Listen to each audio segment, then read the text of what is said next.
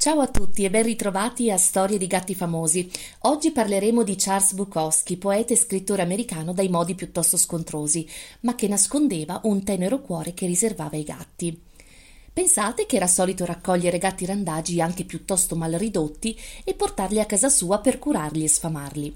Mai un gatto che si è affacciato alla sua soglia ha visto sbattersi la porta sul musino. Il suo preferito fu un gatto che chiamò Factotum.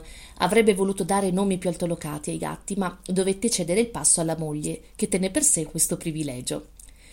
Nel 2016 è uscito un piccolo libro intitolato Sui gatti, contenente poesie e testi inediti, liriche, prose e semplici annotazioni, che avevano per soggetto appunto i gatti. Loro non fanno altro che correre, mangiare, dormire, cagare e combattere ma a volte si bloccano e guardano me con occhi molto più belli di qualsiasi occhio umano io abbia mai visto. Sono bravi ragazzi. In questa fase della sua vita, Bukowski si concentra sulla parte più intima, sulla sua passione, i gatti, che da due diventano cinque, poi sei e poi addirittura nove. Si identifica con questi fieri combattenti, maestri nell'arte della sopravvivenza, che come lui ne hanno passate tante, ma sono comunque sempre in piedi. A loro va tutta l'ammirazione dello scrittore per quel carattere schivo attraverso il quale riescono a dare e a pretendere rispetto. Egli li considera dei maestri e che basta osservarli per riuscire a ritrovare la propria concentrazione. Come la scrittura, anche i gatti hanno, secondo lo scrittore, l'innata capacità di calmare i nervi. Pur lamentandosi, non si preoccupano né pretendono nulla prendono la vita come viene, inseguendo così la calma e l'ineluttabilità degli eventi.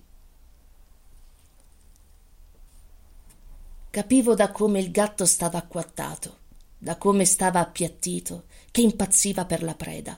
E quando la mia auto lo ha sorpreso, si è alzato nel crepuscolo e se l'è svignata con l'uccello in bocca. Un uccello grosso, grigio, le ali basse come l'amore spezzato, le zanne conficcate. C'era ancora un po' di vita, ma non troppa, quasi niente. L'uccello amore spezzato. Il gatto cammina nella mia mente e non riesco a scacciarlo. Il telefono squilla, rispondo a una voce, ma continuo a vederlo e a rivederlo. E quelle ali inanimate, quelle grigie ali inanimate, e questa cosa trattenuta da una testa che non conosce pietà. Così va il mondo, è il nostro mondo. Metto giù il telefono e il gatto si insinua nella stanza. Entra e mi è addosso e io urlerei.